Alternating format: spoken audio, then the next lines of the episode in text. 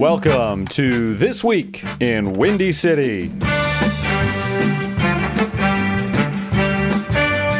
Today we'll be taking a deep dive into the Windy City Thunderbolts over the last seven days. High deep drive out to left. Axel Johnson turns and runs. And he watches that one go. Bolts have the lead right back in the top of the ninth. And we'll get you prepped for the upcoming seven day stretch with your hosts, Alexa Harley. Any analysis on that? I, I couldn't see it that well, but you know, it was caught. And Andrew Mild. I was always a dill pickle guy, and some people give me some disgusted looks when I tell them that. They don't really care for the dill pickle. I don't understand why. This is This Week in Windy City.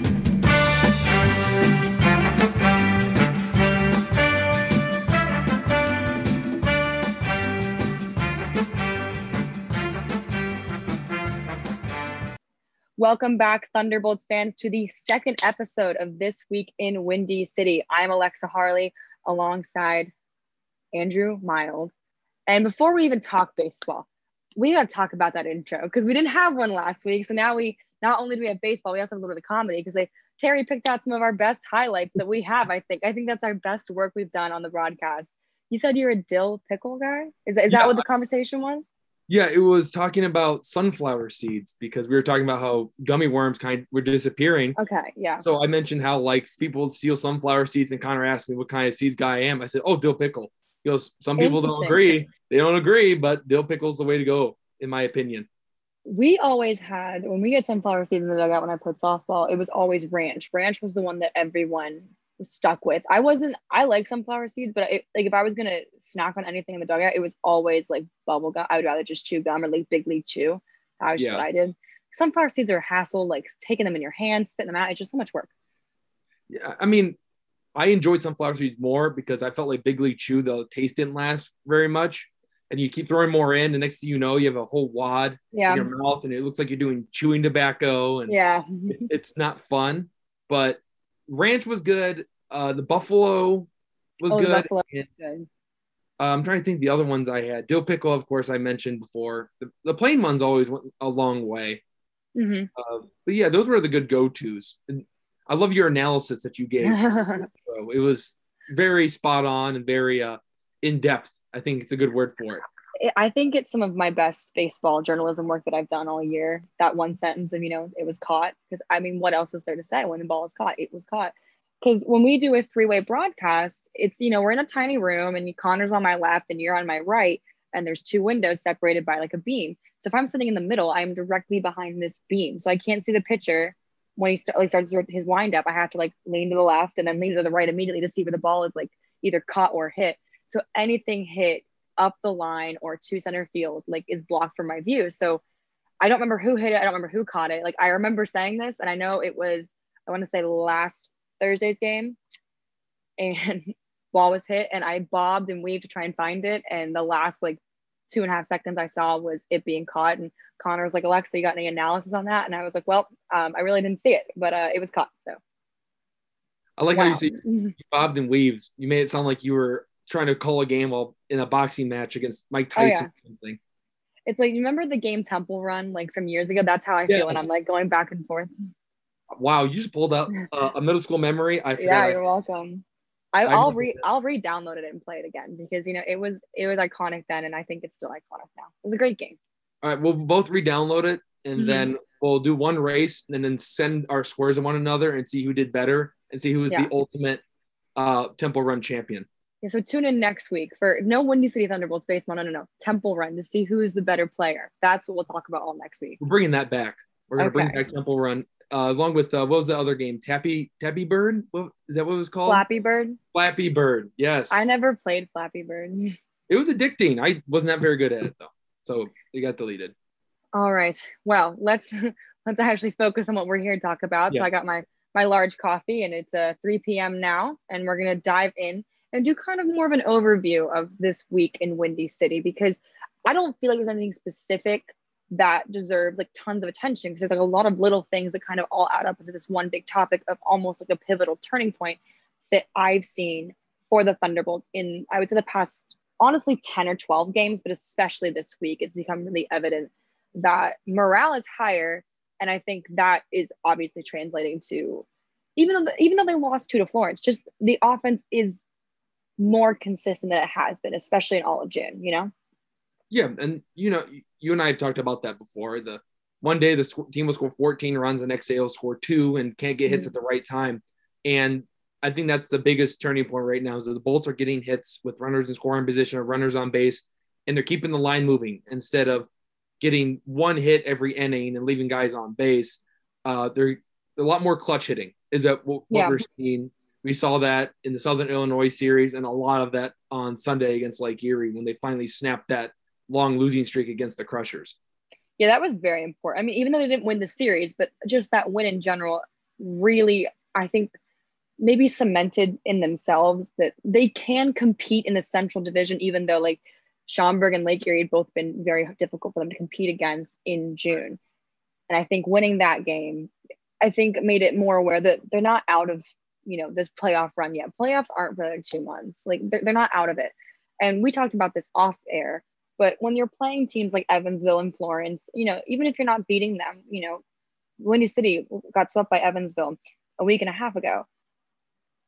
I shouldn't say it doesn't matter when you're playing out of conference or out of division teams, because it does matter. Every win counts.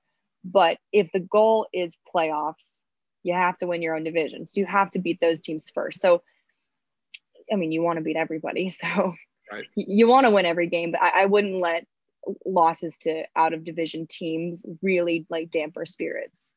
Well, the, the one thing right now it's tough for the Bolts is that they don't get like a series against a team that is below 500. They've played Yeah. Schaumburg and Lake Erie for what was that like three four week span, and That was the longest like 20 days of my life playing. it really was. teams. It was just it was it was the same faces all the time, and you, you could tell both like both teams I think were a little bit honestly annoyed, but they were they were ready to face new pitchers, new new stadiums. I mean, they were just ready for something else. Well, it's kind of annoying as a broadcaster because you're you say something like Jack Strunz hit really good against Schaumburg, but then you have to go back and clarify which series it was, Yeah, all the series they played. And then once that streak ends of Lake Erie and Schaumburg, you turn around and you face Southern Illinois, who won five straight, Florence, mm-hmm. who has the best record in the league, and then you have Evansville at home with two 10:30 start times. So we're gonna have breakfast together on Wednesday and Thursday oh yeah, uh, against the team with the third best record, and then you go back and have to travel to Southern Illinois, an- another really good team. Mhm. So for them to be 500 uh, in the last couple of weeks against some really tough teams, it's a really good note for the Bolts. And you even said it. You go, you're you sit with the team the entire games at home, and you say that the atmosphere feels so much more different than Mhm. it did about a month ago uh, when the Bolts were struggling a little bit. it's it's a complete 360 and a half. I mean, it's even it's it's more. It's it, it, it's everything. And I know everything's a very vague term. It doesn't really help people that are listening, but even when they're down, they don't look or like feel down. And you know, some of the same struggles happen. You know, errors happen. You know, there are nights where the hitting isn't where you want it to be. Some people still struggling at the plate, but overall, like as a unit, I'm, I'm gonna say it. Seachin, Wise, Hire, and Hare. Those three additions have really like bumped up the pitching, the defense, and the offense, as well as just versatility because Seachin can play outfield and catcher. So now you've got what four or five catchers who all can also play other positions. So you've given yourself one a lot of depth within your own, you know, dugout. You've added another arm into that bullpen, which had been struggling after losing Miller about a month ago. And the rotation seems to have settled with Logan Wiley moving up into that empty spot that Belair left. So every sort of facet of the team is, is kind of like finding all, all the gears are turning and like we just need the clock to go in one unit right now Right. and, and we're almost there but I, I think this week will be a challenge because not because the team they're facing necessarily but because these games are at 10 30 in the morning Yeah. That's a Yeah. different that's a different day for these players coming in that early to play at 10 30 like that two days in a row that's something they haven't done all year right? And then it's it's Wiley and Fisher those two days. Mhm. So Fisher should know all about starting early and later. You know, he knows how to adjust as a veteran.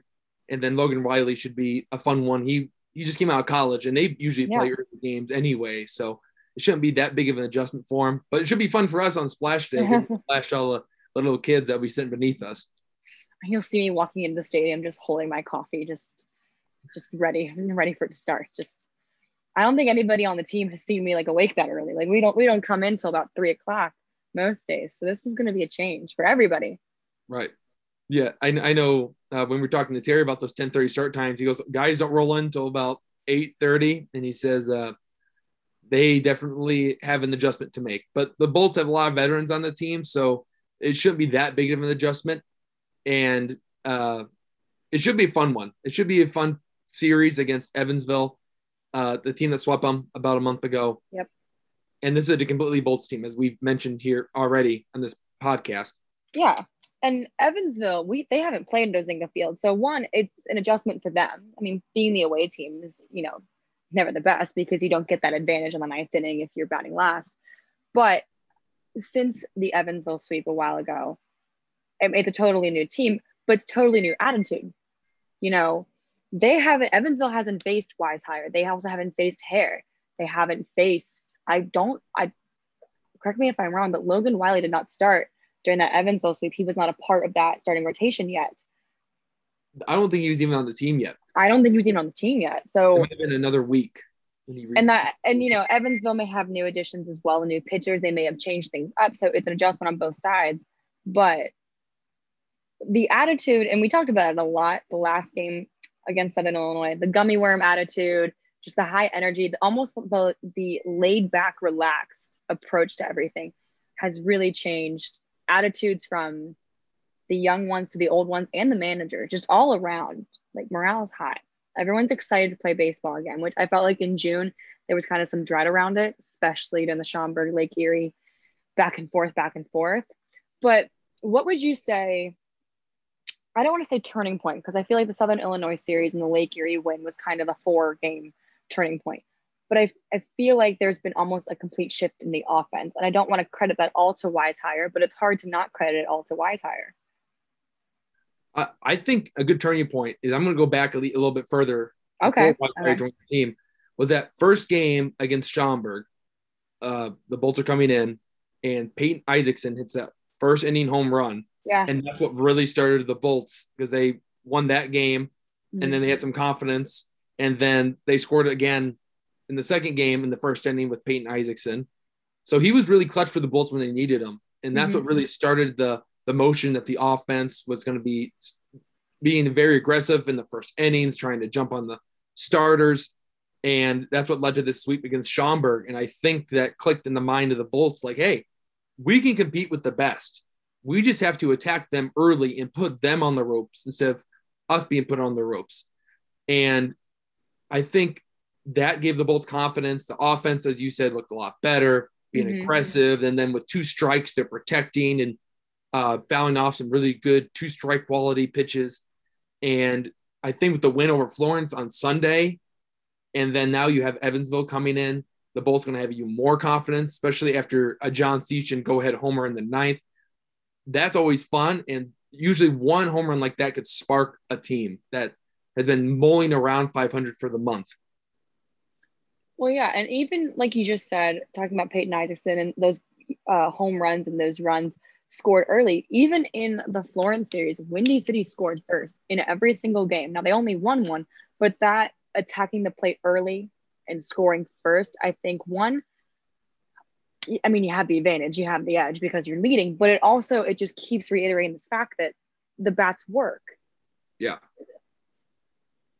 And, and yeah, the, the, bats have been good, and the pitching's really turned it around. Tyler Thornton looked amazing yesterday. Yeah, and it's important to know when we talk about Windy City, I mean, they don't, for the most part, lead in any stats, any individual. They're not, Tyler Thornton, I believe, is third in ERA or fourth in ERA in the Frontier League.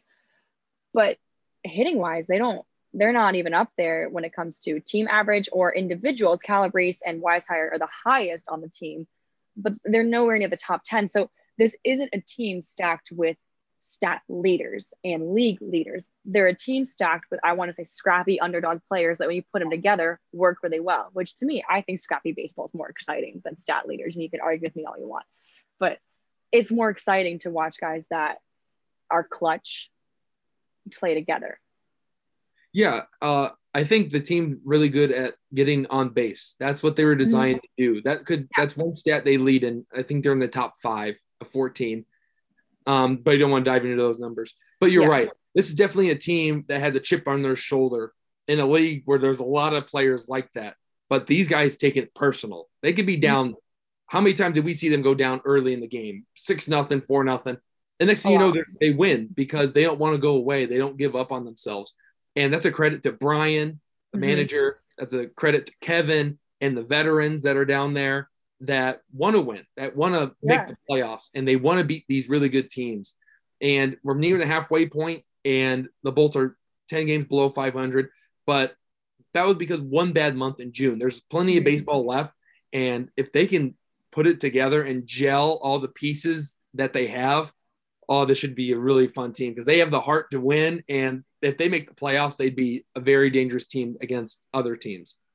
I completely agree. And you mentioned Brian and Kevin, and Kevin Santiago and I joke around a lot because back when uh, the uh, NHL playoffs were going on, I was obviously pulling for my Tampa Bay Lightning. He was pulling for the Habs for some reason. I didn't understand it, so we would joke around every day about you know Habs and seven. And I was Bolts and four every day. So we've we've developed you know a good friendship, and we were talking about the inconsistent hitting. The first day back from the Schaumburg sweep, that first game against Lake Erie, I asked him, the biggest thing on paper that struggles with the offense is the fact that they leave so many runners in scoring position and they can't capitalize on the runners they have on. You know, as a hitting coach, if you're just working on BP, you're working on your individual swing. How do you mentally get them, I don't know, more equipped to hit with runners in scoring position? Because those are always high stress situations. And his answer was pretty simple. It was, it's just something you got to do. I mean, it, it's a mental thing. You know, it's not something you can really work on in BP. You just have to be one a consistent hitter, but you also can't be, I don't know, boxed in when there's two outs and bases loaded. Because that was a big thing we saw. There's a Yeah. lot of moments where you know there'd be two runners on or bases would be loaded and there's two outs, and the guy would come up after just you know five hits in a row, and whoever was up for that final at bat with you know tying run on or the winning run on would strike out or pop out, and it just it seemed to be like they would kickstart the offense and then it would just die back down really fast. And literally the next game, they started scoring with runners on scoring position. He came up to me and he's like, "See, it works. It works." And I was like, "What do you mean it works?" like it just it just seems to turn around like that. That once they do it once, they can do it every day. Oh yeah, and it just takes one game for them to have those Mhm. big clutch hits, and we saw that with Lake Erie. And I'm I'm we're trying not to throw too many stats out there, but this is one I saw. They scored five runs, and four of the five were from two out hits Yeah. that drove in the run. So that was big. And of course, broadcasters jinx. You and I talked about it Yeah. heading into that game. Connor doesn't believe it's real. I believe it's real. Uh, I'm assuming you do. Um, but that's what happened. And I think with them having the same approach, even if it's 10 to nothing or a tight game of being aggressive, uh, first pitch fastball, and again, fouling off two strike pitches and making the pitchers make mistakes is the biggest thing. And putting pressure on the pitcher to execute and making you a very tough out. Yeah. So before we wrap things up here, because I think we talked a lot more than we did last week, because I think one, we're both way more excited with how Yeah. this team played last week. So now it's much more exciting to go to Ozinga field. I mean, there's a lot more excitement, there's a lot more joy, there's a lot more want to play. So let- let's wrap this up. What do you foresee happening with the Evansville series? Let's just take that portion. Let's not even talk about Southern Illinois because that's not until the weekend. Just Evansville, that's tomorrow. The one nighttime game tomorrow, I think, is pivotal for how the two afternoon ones work because both teams are not equipped for 10 or shouldn't they're not equipped. That's not true. They're all equipped for a 10:30 game. They're just not used to a 10:30 game. So the nighttime game i think is a is a really pivotal one for how the series will play out. What what do you think on that? Yeah, I definitely agree. That's a very pivotal series because third best record in the league, a team that swept them. And we talked about how last week was test week for the Bolts because red hot Southern Illinois and number one Florence. And now you get a day off today, which is nice, but you won Sunday. So you can carry that momentum into Tuesday, where it's Kenny Matthews, who's been lights out the last two starts. He's been Yeah. amazing to watch. Not too many strikeouts.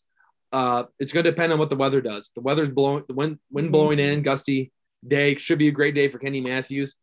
I think if he goes out, shuts down Evansville on Tuesday, and sets up Logan Wiley and Jake Fisher to follow his lead on Wednesday and Thursday, it should be a fun series for the Bolts. They need to at least take two games and yes go down to Southern Illinois, a team that's going to want to beat them bad after that series that snapped their six game winning streak because they took game one against the Bolts. Uh, So I say Matthews sets up Wiley and Fisher.